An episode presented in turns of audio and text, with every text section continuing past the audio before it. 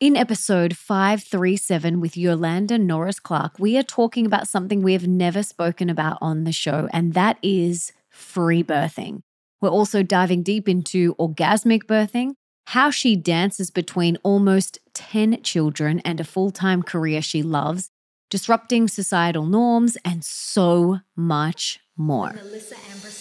Welcome to the Melissa Ambrosini Show. I'm your host, Melissa, best selling author of Mastering Your Mean Girl, Open Wide, Comparisonitis, and Time Magic. And I'm here to remind you that love is sexy, healthy is liberating, and wealthy isn't a dirty word. Each week, I'll be getting up close and personal with thought leaders from around the globe, as well as your weekly dose of motivation so that you can create epic change in your own life and become the best version of yourself possible.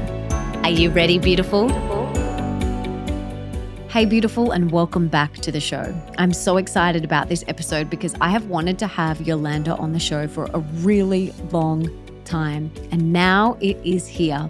And for those of you that have never heard of her, she is a leader in the free birth, birth freedom, self healing, and health liberation movements. She is a spellbreaker, a whistleblower, trailblazer, and beloved guide to women all over the world who are awakening to the possibility of giving birth in peace and power. She is a mother to almost 10 children. Isn't that just amazing? Now, she has given birth to all of her children at home, and for over 20 years, she has been immersed in the world of holistic physiological birth, supporting thousands of mothers and families virtually as a birth consultant and in person as a home birth witness as well as through her online programs and writings. Her mission is to dispel the myth that birth is an ordeal from which women must be delivered, and to share the truth that birth is primarily a spiritual experience designed to be transformational, transcendent, and ecstatic, and that this is possible for every mother and baby. For everything that we mention in today's conversation, including her book, you can check out in the show notes, and that's over at melissaambrosini.com forward slash 537. Now let's bring on this incredible woman, Yolande Norris Clark.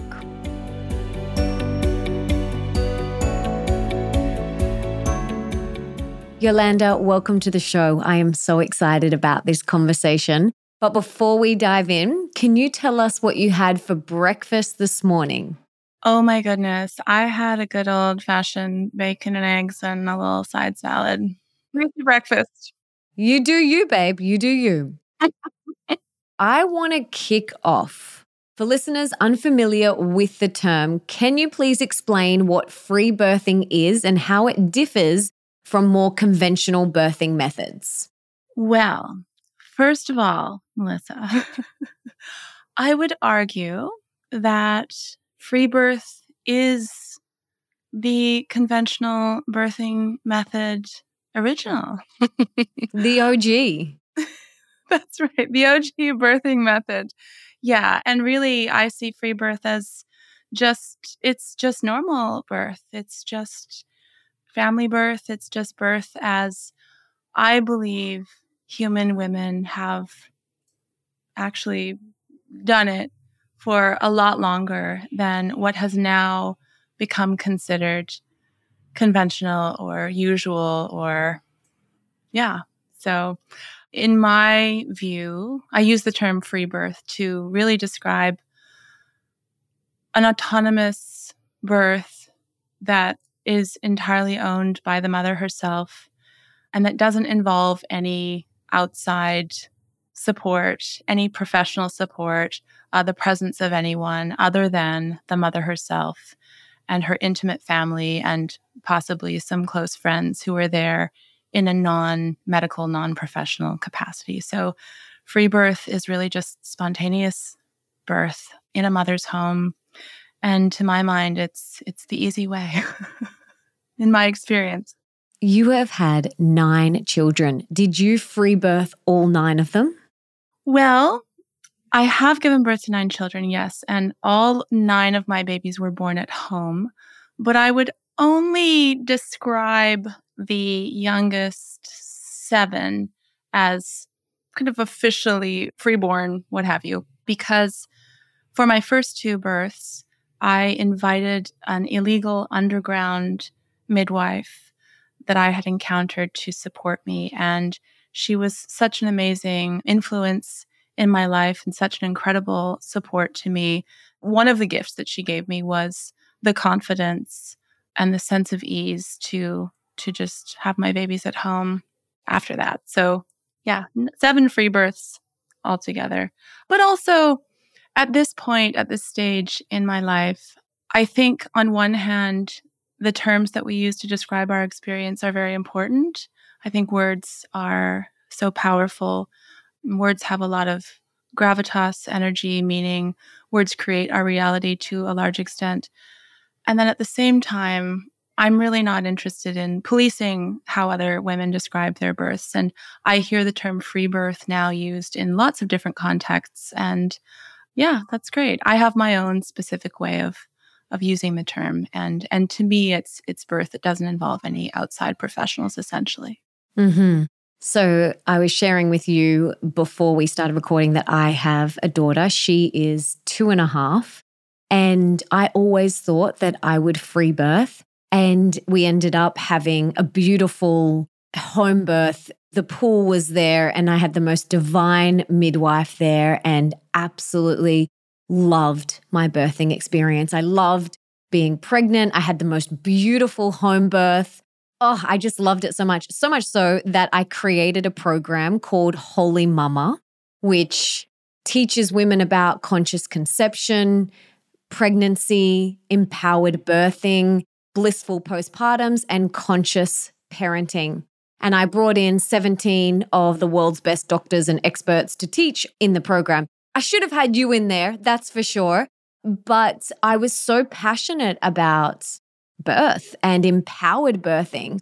And I can see how being my first one, free birthing requires unwavering confidence within yourself. And I had confidence within myself, definitely. And I had no doubt that I was going to home birth. That was my option. But I was like, oh, I feel like I would love my midwife there because I met her. She was amazing. I was like, I feel like that would really be supportive for me. And then my husband was like, oh, I thought, you know, we were going to free birth. And we ended up not doing that, having this amazing midwife. It was a beautiful experience. And, you know, I've often said to Nick, you know, maybe the next one will free birth. But can you just talk about this unwavering confidence within yourself because we are born to birth. And there's so much fear, and there's so many stories that we're told that we can't do it, and all of these things. And I just feel from you, even here, you have this unwavering confidence within yourself. You're like, yep, I'm going to free birth a hundred babies. I'm going to do it. So, talk to the confidence piece, the confidence in your body, the confidence in your mindset, because I feel like it is such a huge piece. And you might not agree with me, but is it a huge piece of the puzzle? Oh, gosh. I think it's a piece of the puzzle. I have a fundamental degree of confidence that has always been part of who I am. But I wouldn't call that unwavering.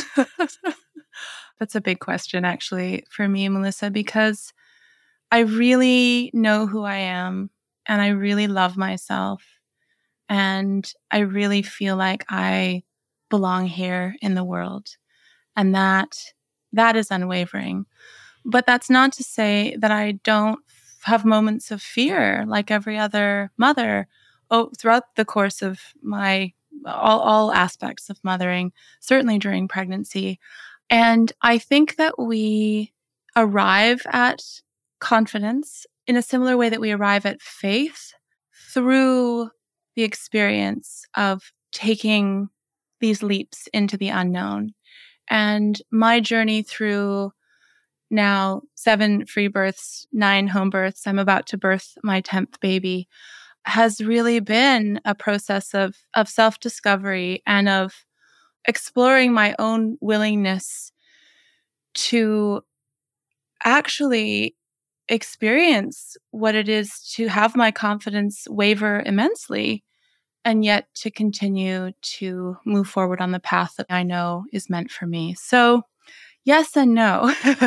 I get a lot of questions actually about fear around pregnancy and fear around birth. And I have had all of those same fears, and I, I do occasionally now.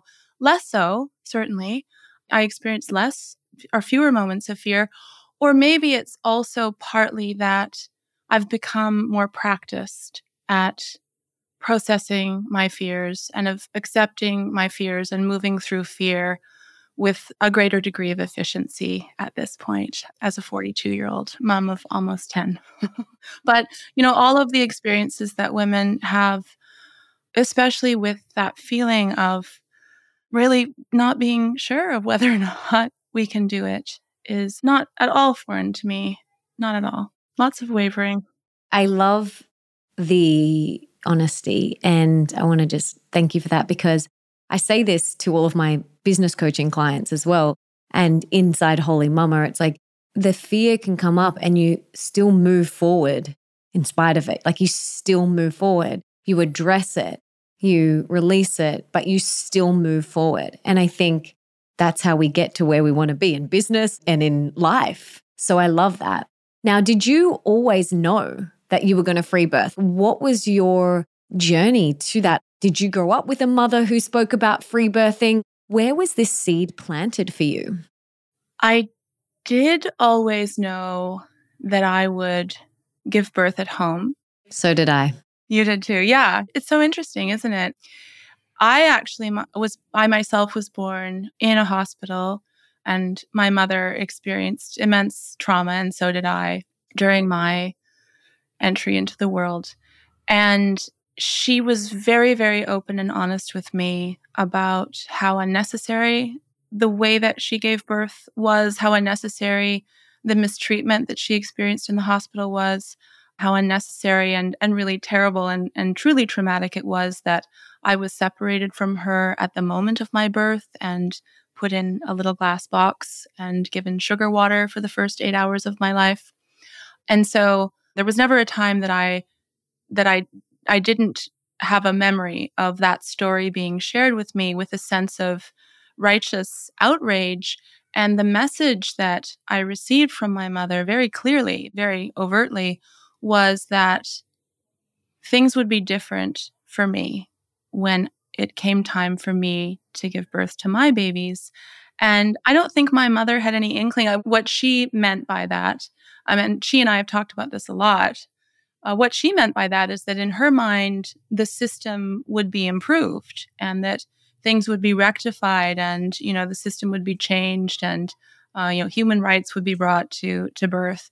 And my perspective now on the industrial obstetric complex is that that system was never broken. It was from its very inception designed to create trauma and fracture and alienation and discord. And so, my mission in life, in my own personal life for my children and my family, but also in the wider world, is to really share the message that birth is actually available to women here and now, that birth liberation is available to women here and now. And so, yes, I did always know that I would give birth at home from a very, very young age. And I see my first two birth experiences as part of the continuum of what brought me to to free birth. And I I actually feel quite strongly that free birth is very much connected to the importance of the revolution that I see occurring in the world of birth support and midwifery as well. And it sounds like you had such a wonderful experience, Melissa. And I think I want that for all women. And I too had such a wonderful, such wonderful experiences with the births of my first two babies. And I'm so grateful to have had the support of my wise woman and mentor and midwife.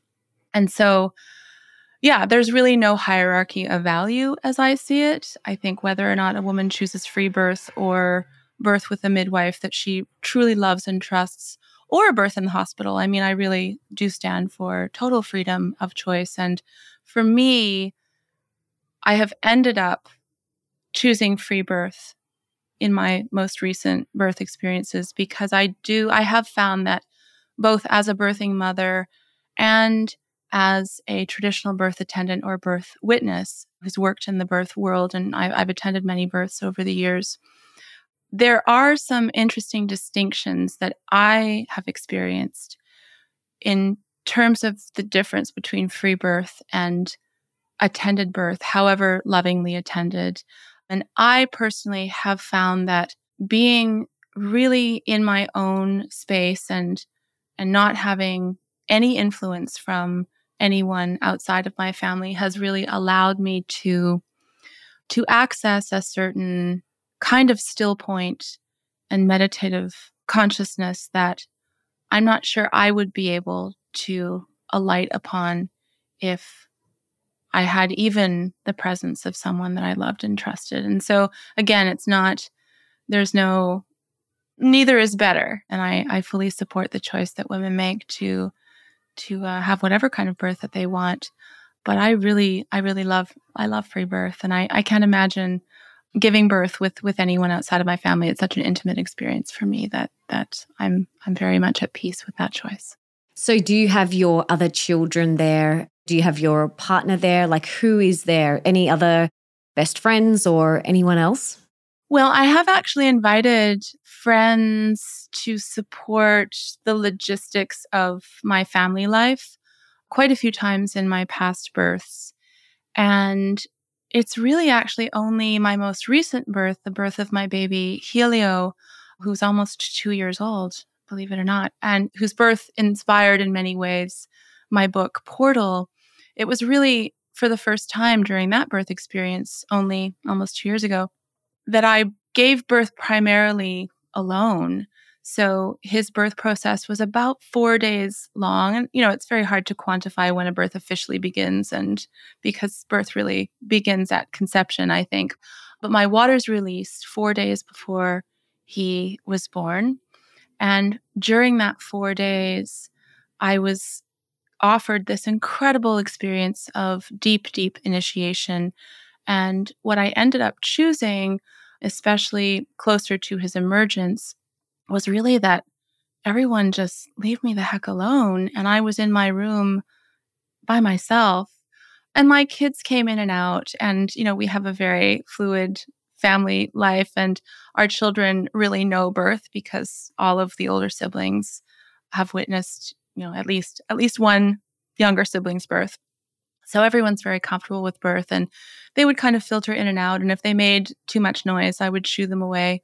And my husband, who has been just an immense, immensely supportive person in, in, in my life in every way, but but he's he's a really wonderful, wonderful birth witness, primarily because he really has no interest in birth whatsoever and totally recognizes that it's none of his business and absolutely realizes that he has nothing to offer. And so he feels very comfortable really being there purely to serve me and to to to do my bidding in whatever way. And so in this in this instance, I really felt the need to be very much alone. And so he kind of hung out on the perimeter in a very masculine protector role.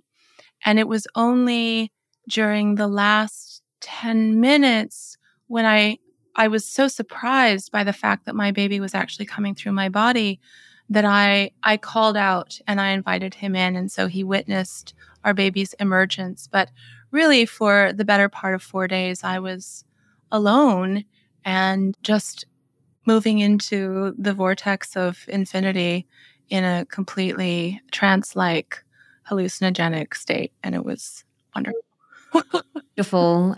Oh, and your book, so stunning. And I want to talk about this ninth birth because it was actually an orgasmic birth, which I want to talk to you about. But before we go there, what are some of the misconceptions people have around free birthing? Oh my goodness. Where to begin? The list is long. there are a lot of ideas that, well, it's funny because I think there are some misconceptions, but a lot of the beliefs that people have about free birth are not so much misconceptions, but I think miss something. So, so one of the things I hear a lot is that women who free birth are very selfish. Hang on, why? I'm so confused. I'm really confused. Why would they be selfish? Well, what I hear, and, and I don't really understand a lot of these perspectives, but I try to because I think it's interesting and valuable to, yeah, to attempt anyway to analyze some of these ideas. But I think there's a view that it's selfish to choose free birth because it's so dangerous, which of course is a story, a perception that is that I don't share. And so there's a lot of cognitive dissonance there. But on the other hand, and this is what I mean when I sort of I express ambivalence about this idea that it's a misconception, it actually is very selfish to free birth. To be selfish is to make the choice that is right for myself and therefore my child, because my child is me.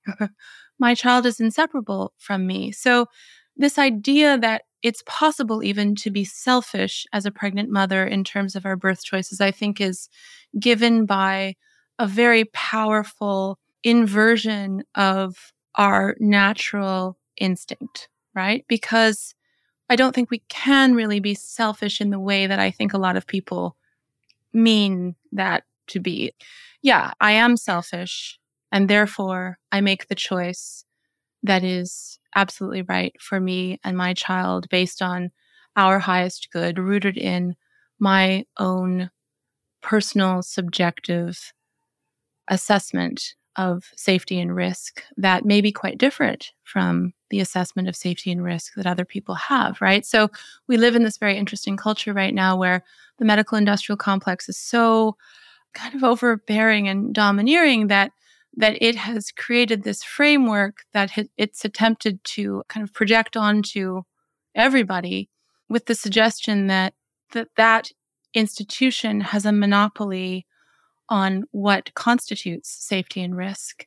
And I don't think that's true. And I don't believe that or, or care about it. So I have my, my own subjective understanding of safety and risk. And every choice that I make is utterly selfish in service to the good of my body, my baby, my family. And as a result of, of that choice that's so much in alignment with what I know to be true, I think it also is inevitably in support of the highest good of my community as well. And I, I think that's actually how, yeah, how how right action works, if that makes sense. So yeah, the idea that it's selfish to free birth, uh, the idea that it is dangerous, objectively dangerous to free birth is is very much rooted in a lot of misconceptions about just how our bodies function, about what birth is, about our place in the world, even as human beings. If we believe that birth is inherently dangerous, then that infers a lot about just our overall worldview. And I think that birth is an incredible process of transformation. It's a spiritual experience. Spontaneous birth is our birthright. I think birth gives us access to God in a way that no other experience does. I think birth is fun and silly and beautiful and sweet and lovely. And I do think that we are designed to give birth with ease and fluidity and, and connectedness. And I have yet to discover any convincing evidence that points to birth in the hospital being even remotely safe, let alone safer than spontaneous wild birth at home. And, you know, I do have very powerful biases. And in my experience, I just don't see I don't see institutional birth or industrial birth offering a result that is that is interesting or compelling to me. What I see overwhelmingly in my practice and just in, in, in a multitude of ways is that the result of industrial obstetric birth is really widely trauma and disconnection and hardship and sorrow.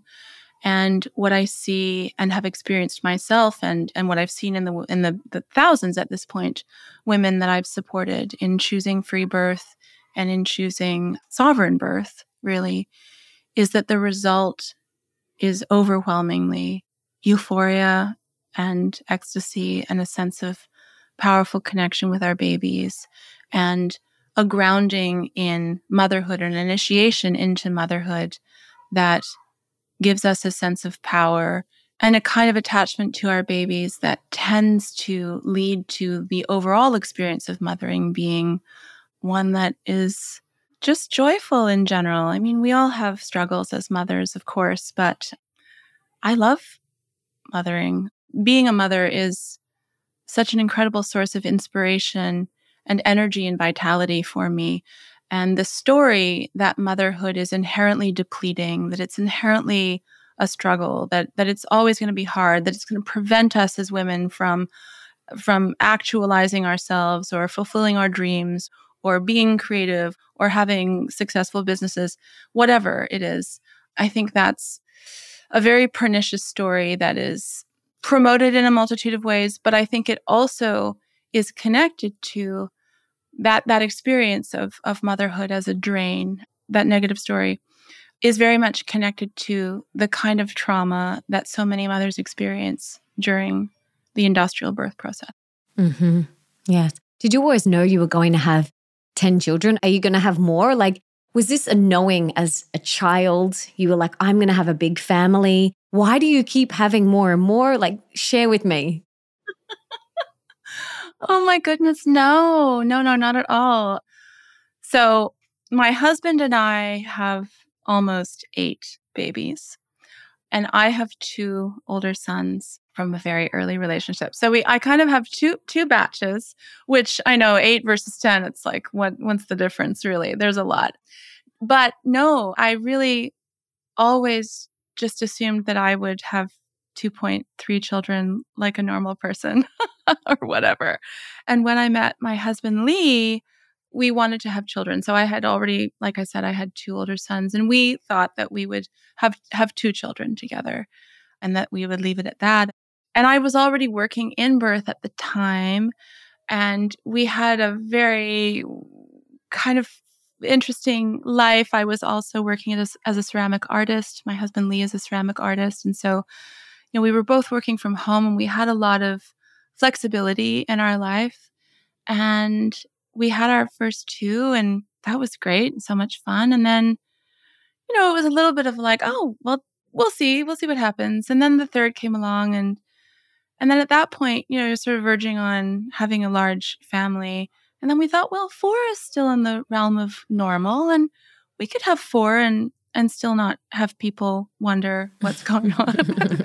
anyway, we just things just sort of yeah it was actually really number five was was a big turning point because uh, we were in canada at the time i live in nicaragua now but but especially in canada i think in north america maybe the same is true in australia four kids is like a big big family and you should be done like it's very big it's it's a lot to have four but you're still like you're still kind of okay and then five just tipped things right over the edge. And at that point, we sort of thought, well, actually, we're having a lot of fun. And it's really, we're getting real, real kick out of having this big family. And so it probably won't really make that much difference to have six. and now that I'm pregnant with our eighth, I'm 42 years old. And I've really just sort of embraced this idea that I mean, I, I have undergone also, I should say this too, in the past three years especially, I have experienced multiple layers of personal transformation actually. And I've really, I've shifted a lot of my political views. I've shifted a lot of my spiritual views. I've experienced a lot of, oh, I, all I can say is sort of visitations from spirit that have given me powerful messages surrounding acceptance and surrender. And I at one point, I saw our large family as a little bit weird and something of a liability. And there's another among the the powerful messages that that that I think we we all absorb to some extent in this in this current culture was also that we each have a personal responsibility not to contribute to overpopulation and it's irresponsible to have too many children and I see things very differently now. And so I feel like I'm absolutely on on purpose and on my path and that however many babies I'm granted by the great spirit in this lifetime will be the perfect number. And I don't really think about any of that stuff anymore. And it doesn't really bother me. And also, I mean, I work in birth, and each of my pregnancy and birth experiences has granted me a completely new and different perspective on all aspects of mothering and pregnancy and birth. And this is my role in the world, and I'm totally at peace with it. And my kids are great, and they're wonderfully well adjusted, and it's great. So beautiful. I love it. Thank you for sharing. Now, just going back to free birthing, is there any particular circumstances or conditions where you would advise against it? Is there anyone whom this is not for?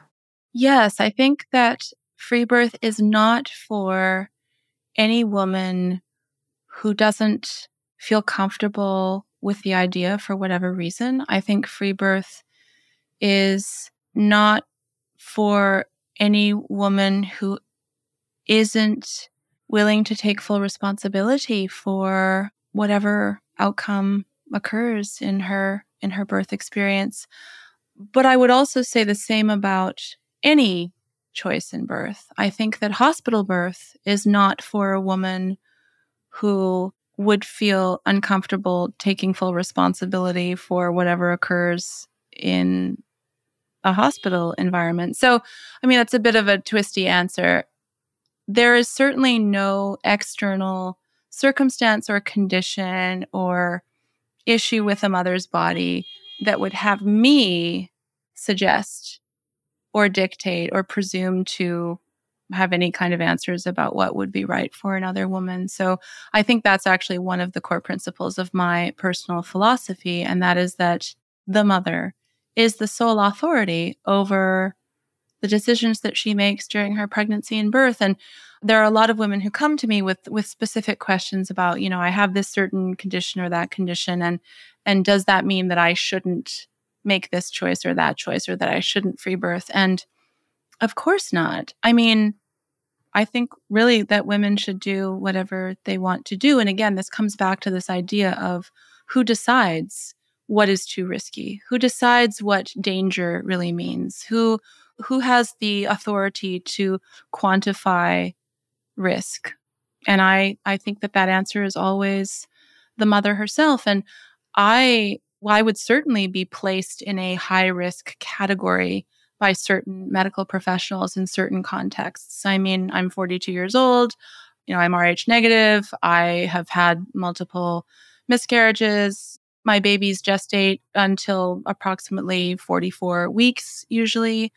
I mean, in in my most recent birth experience too, just the very fact that my waters were open and leaking for four days for a lot of people, a lot of birth professionals would be just a that that's a monumental risk that is you know again terribly irresponsible for a woman to to decline to seek medical attention in that kind of circumstance and yeah that's that's fine but i i decide what uh, what is too risky or or safe for me and i think that all women have that capacity and that right. Yeah, absolutely. Yeah, people often say the same thing to me like, where should I birth? And I'm like, where feels the best for you? Don't listen to anyone else. Where feels the best for you? Where do you feel the safest, the happiest? Go there, go there. So, yeah, I love that it comes back to our own choice and it, it is the most, like you said, the most magical, expansive spiritual experience of our life. We should get to decide where we want to do that. So, we mentioned before that your ninth birth was an orgasmic birth.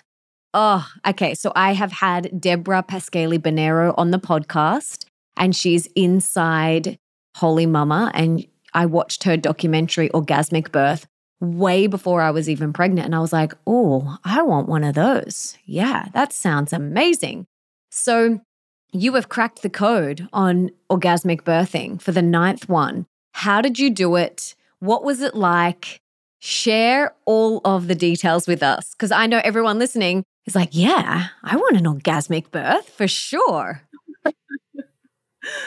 Oh my goodness. Yes, I really did. It's quite hilarious to me actually to be in this in this position of having written a book about the art of choosing orgasmic, pain free, blissful birth, and to be talking with you about this right now, Melissa, because for 20 years, 20 years of birthing my, my nine babies, I never would have thought that I would be the kind of mother who would have that experience. And as I write in my book Portal, it's not even that I'd given up because I never even really like tried or thought about it all that much.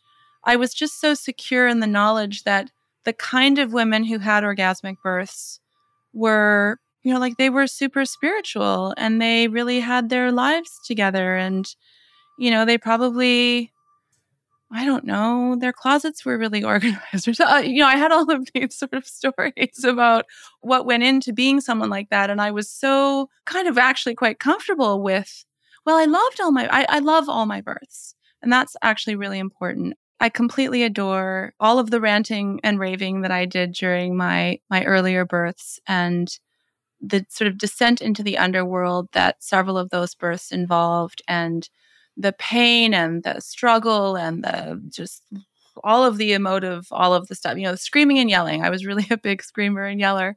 And what happened during my ninth birth well the whole story is in portal of course but in a nutshell I moved through several spiritual experiences over the course of my pregnancy and, and prior to my pregnancy with my baby that at the time were important and impactful, but which I didn't realize until my birth came around had actually evinced more profound forms of transformation, first of all. So, birth is absolutely, I think, I mean, obviously it involves our bodies, but but I think birth is primarily about spiritual transformation, coming into the world. Birth and death, they're on the same continuum.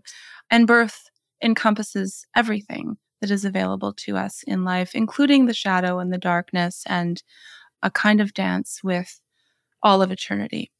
And so when I reached my birth time with my most recent baby, my youngest baby, Helio, who's now almost two, there were certain aspects of the way that his birth began to unravel or to blossom that allowed me to see that all of the ways that I had experienced drama and pain and struggle and even intensity during my previous births had been a choice.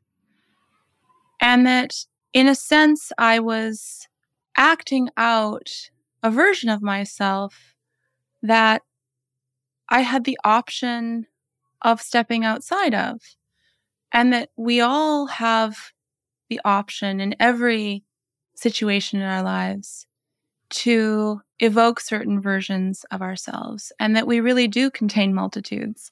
And that I had the option in this experience of moving towards this incredible spiritual initiation of simply allowing the experience to be pure bliss and that to do so involved a very disciplined form of surrender and that actually real surrender authentic true surrender is a kind of discipline.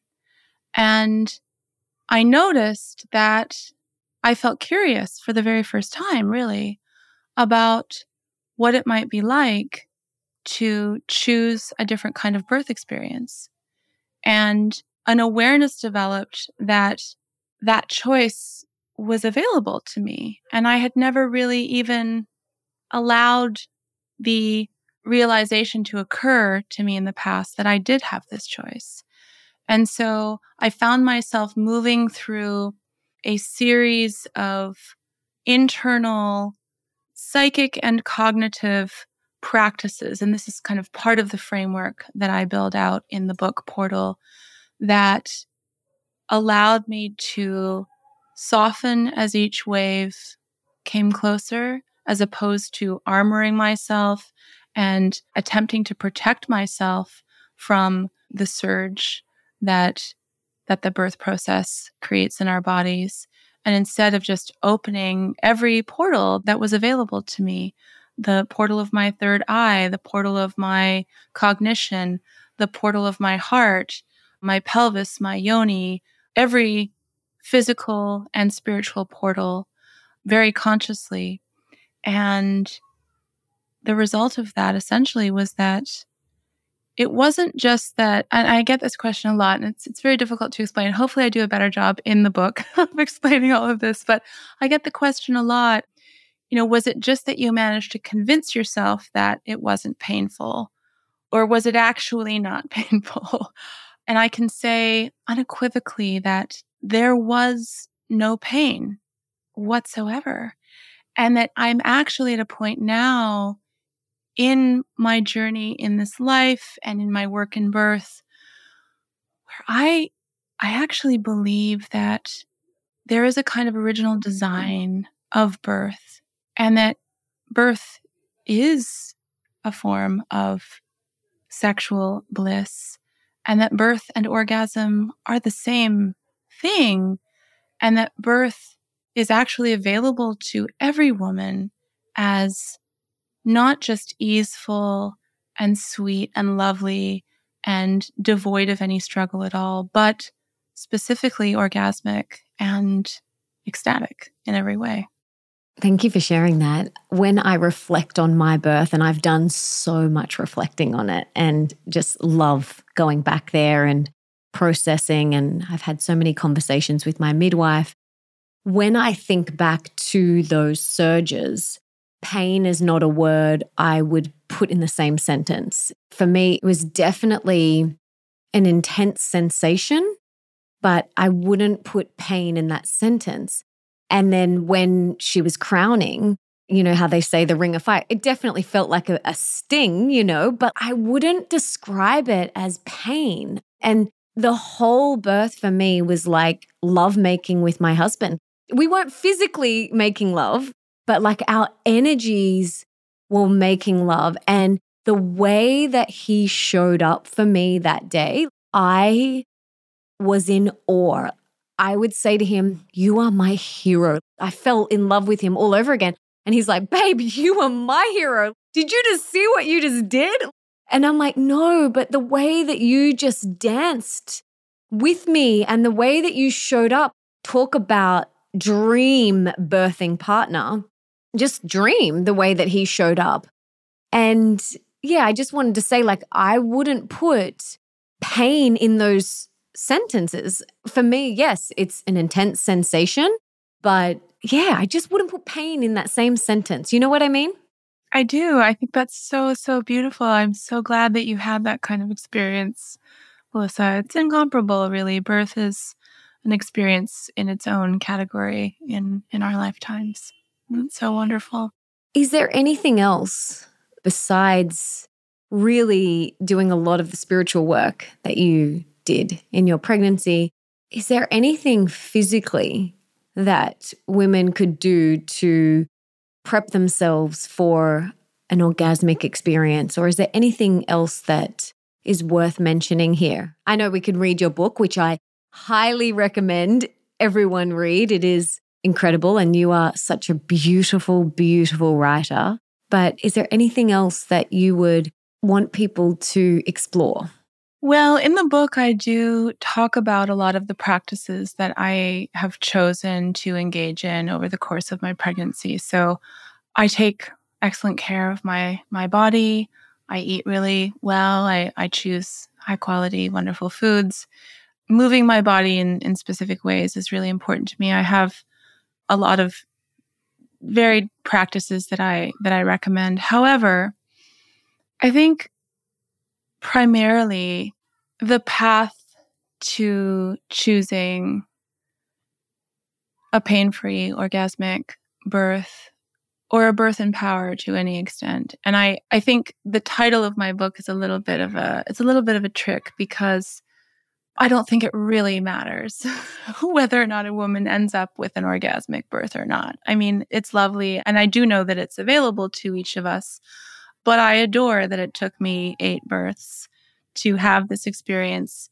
And the fact that some women may may not is neither here nor there, really. But what's really at the heart of the message in my book is the importance of taking full responsibility of every choice that we make and of recognizing that at every crossroads in our lives, we really do have a choice in how we orient our focus and our attention, and that we, we really do create the outcome of our lives. And that doesn't mean that we get to decide on the details or the, or the specifics, but that whatever occurs for us, we can choose what aspect of that experience to focus on and to amplify. And that disavowing victimhood and really claiming our own story, in my experience, is one of the most powerful choices that we can possibly make. And in the context of birth and mothering, especially, it's really everything. Everything completely shifts for everyone without exception when we set aside the story that we're victims of our circumstances as opposed to beings that are imbued with the most powerful creative energy on this planet and that everything is available to us. Absolutely. It sure is. Like, no one is more special than anyone else. No one got more orgasmic birthing magical fairy dust sprinkled over them when they were, came into the world. Like you said, it's available to all of us. And I really want people to really let that sink in. It is available to all of us. And you are such a beautiful expander for so many people in the birthing space. So thank you so much.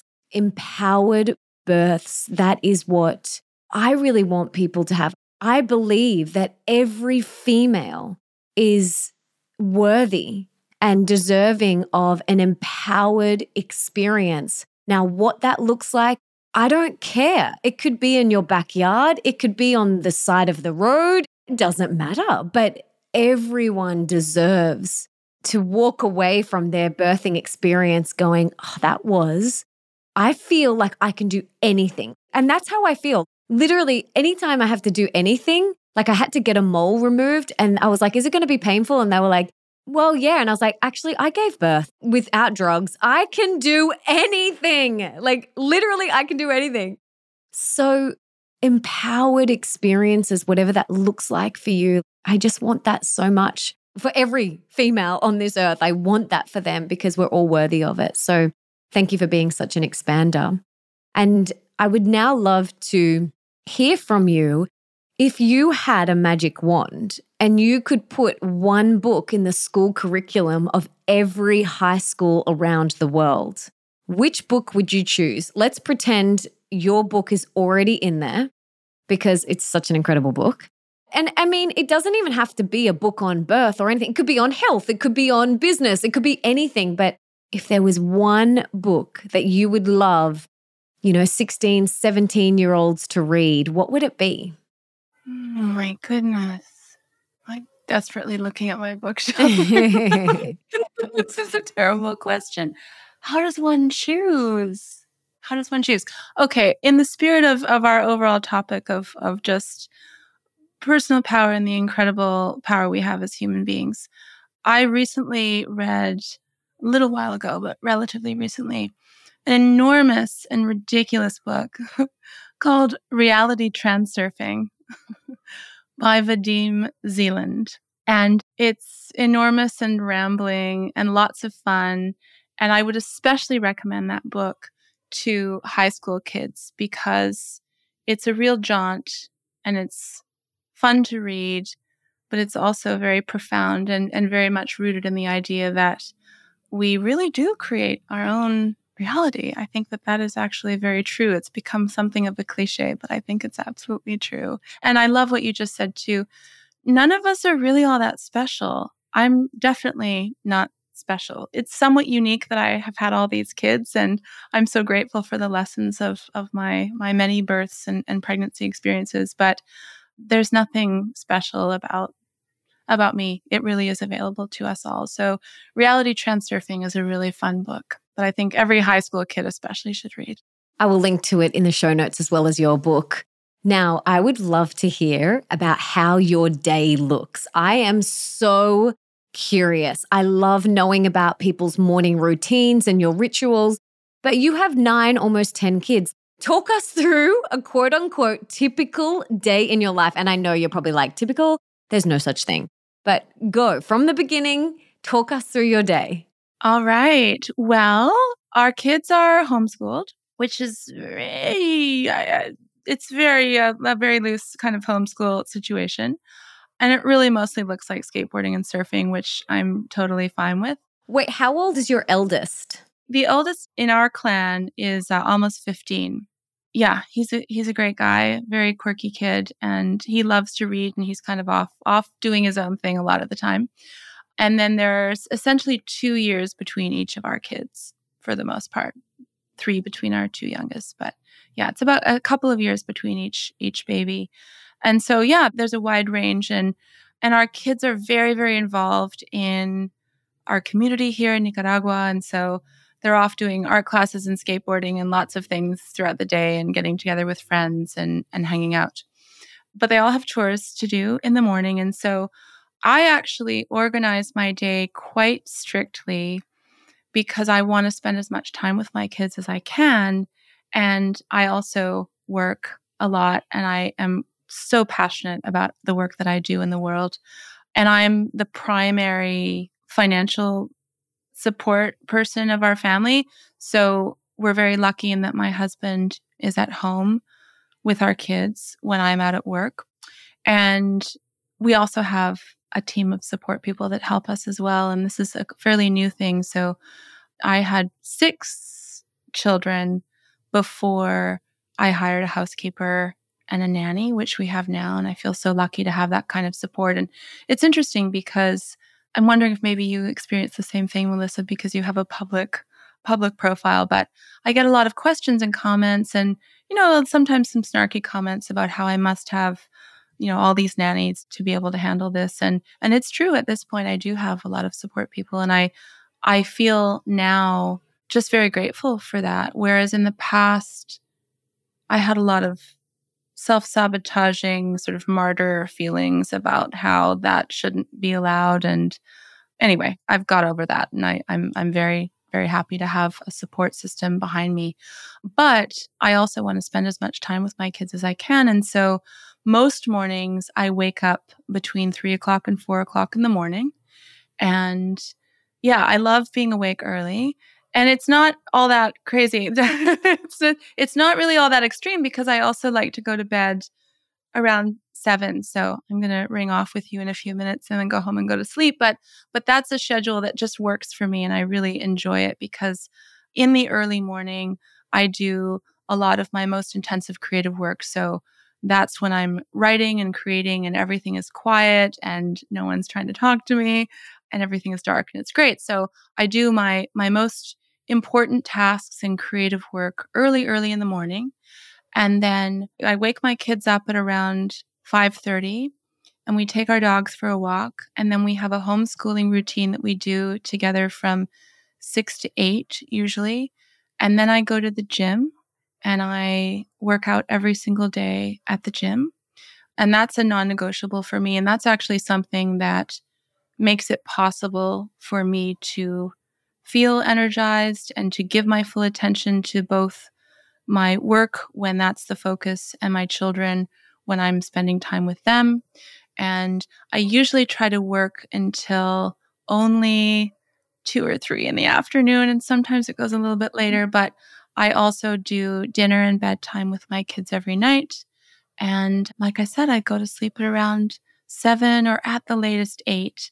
And I get the question a lot, you know, how do you handle all these kids and how do you handle working full time and how do you manage it? And it's a funny question because it's just my life and I don't really think about how do I handle it?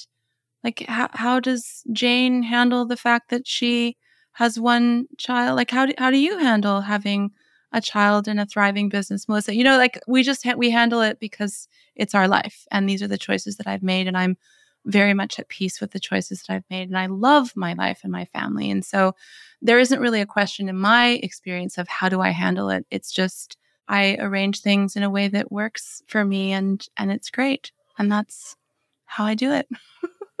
I love it, babe. You're amazing. And do you leave the house to work? Because I can imagine knock, knock, knock, knock, mama, mama. oh, yes. Oh, yes. Oh, yes. I have an office that is about a five minute drive away from our home. So it is very, very separate, but also close enough that I can bop back and forth really easily.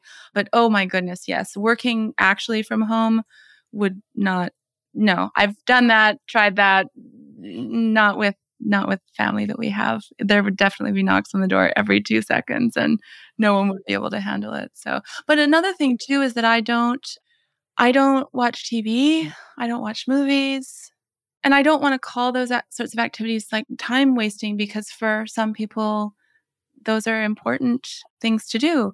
And I'm very, very focused. I'm very focused on my purpose. I'm very focused on the works of art that I'm creating in the world. And I'm very focused on how I'm serving the world and my children. And so I'm driven to work also because I love and am devoted to my children. Everything that I do in the world is for my work, but also for, for my children.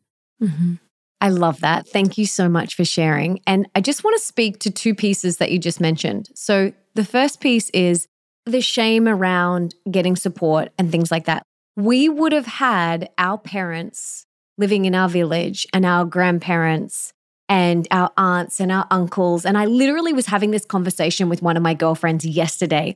And she has three nannies and, you know, she has care for about 40 hours of the week and she just owns it.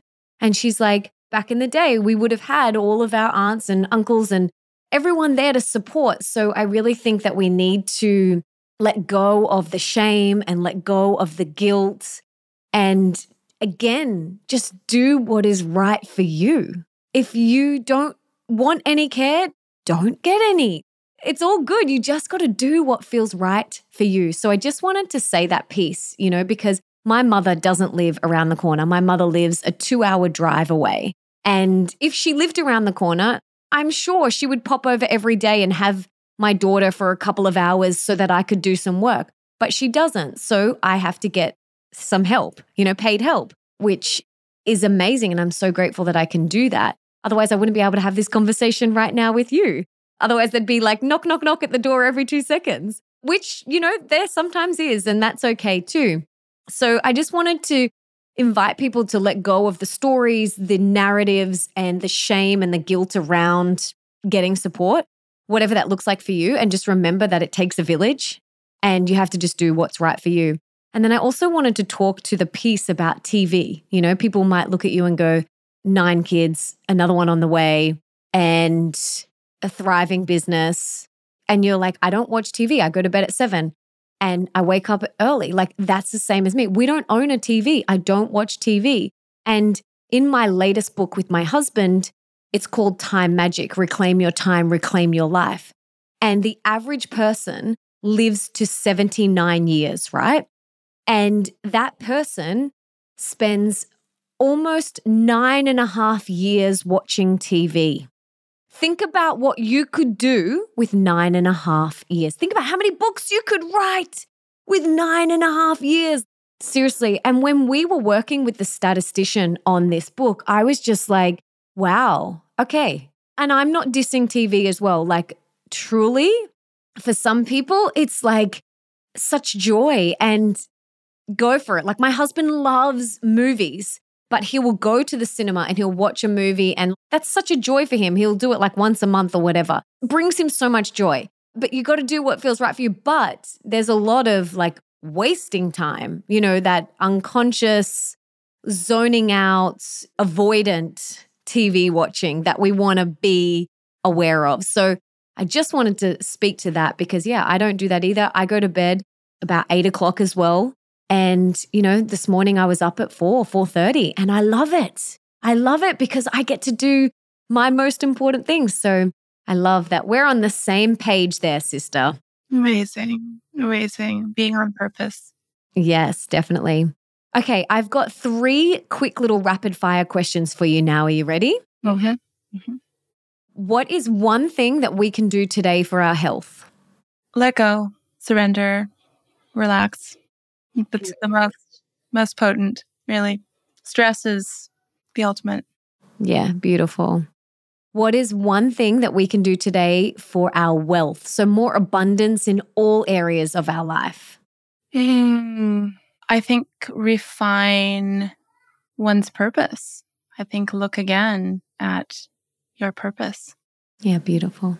And what's one thing that we can do for more love in our life? Oh, forgive, appreciate, and forgive.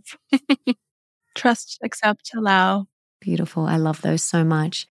This has been so amazing. I could talk to you for hours. I just love and adore you and your work. And I want to encourage everyone to go and grab your book, gift it to anyone who is pregnant or who wants to have a baby. But you are helping so many people, you are serving so many people. So, how can I and the listeners give back and serve you today? Oh my goodness. Thank you so much, Melissa. It's been really wonderful to have this conversation with you. And I would absolutely love it that if you enjoy my book, if you get your hands on my book, if you read my book, please give me a glowing five star review if you're moved to. Uh, you can follow me on Instagram at Bauhaus Wife. And yeah, come and say hi.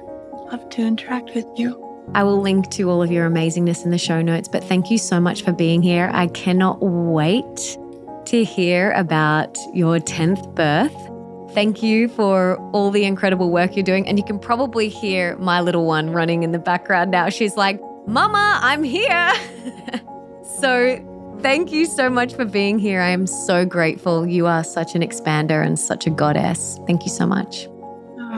Likewise, thank you so much for all the work that you do, Melissa, and for this chance to chat with you. I really appreciate it. Pleasure. Amazing. I really hope that this episode has inspired you to come back to your heart. Whether you are thinking of having a baby soon or you are pregnant right now, always tune in. Always tune in and ask yourself, what feels right and true for me? Whatever phase you're in, there is so much noise out there. Even where I'm at in my life right now with a two and a half year old, there's still people giving their opinion on how I should do things. But always come back to what feels right and true for you, always, because that is the answer. So I really hope that you feel inspired after this conversation and you got a lot out of it. And if you did, please subscribe to the show and leave me a review on Apple Podcasts because that means that we can inspire and educate even more people together. And it also means that all of my episodes will just pop up in your feed so that you don't have to go searching for a new episode. Now, come on over to Instagram at Melissa Ambrosini and tell me what you got from this episode. I absolutely love connecting with you and hearing from you. So come on over and do that right now. Now, before I go, I just wanted to say thank you so much for being here, for wanting to be the best the healthiest and the happiest version of yourself and for showing up today for you. You rock. Now, if there's someone in your life that you can think of that would really benefit from this episode, please share it with them right now. You can take a screenshot, share it on your social media, email it to them, text it to them, do whatever you've got to do to get this in their ears. And until next time, don't forget that love is sexy, healthy is liberating, and wealthy isn't a dirty word.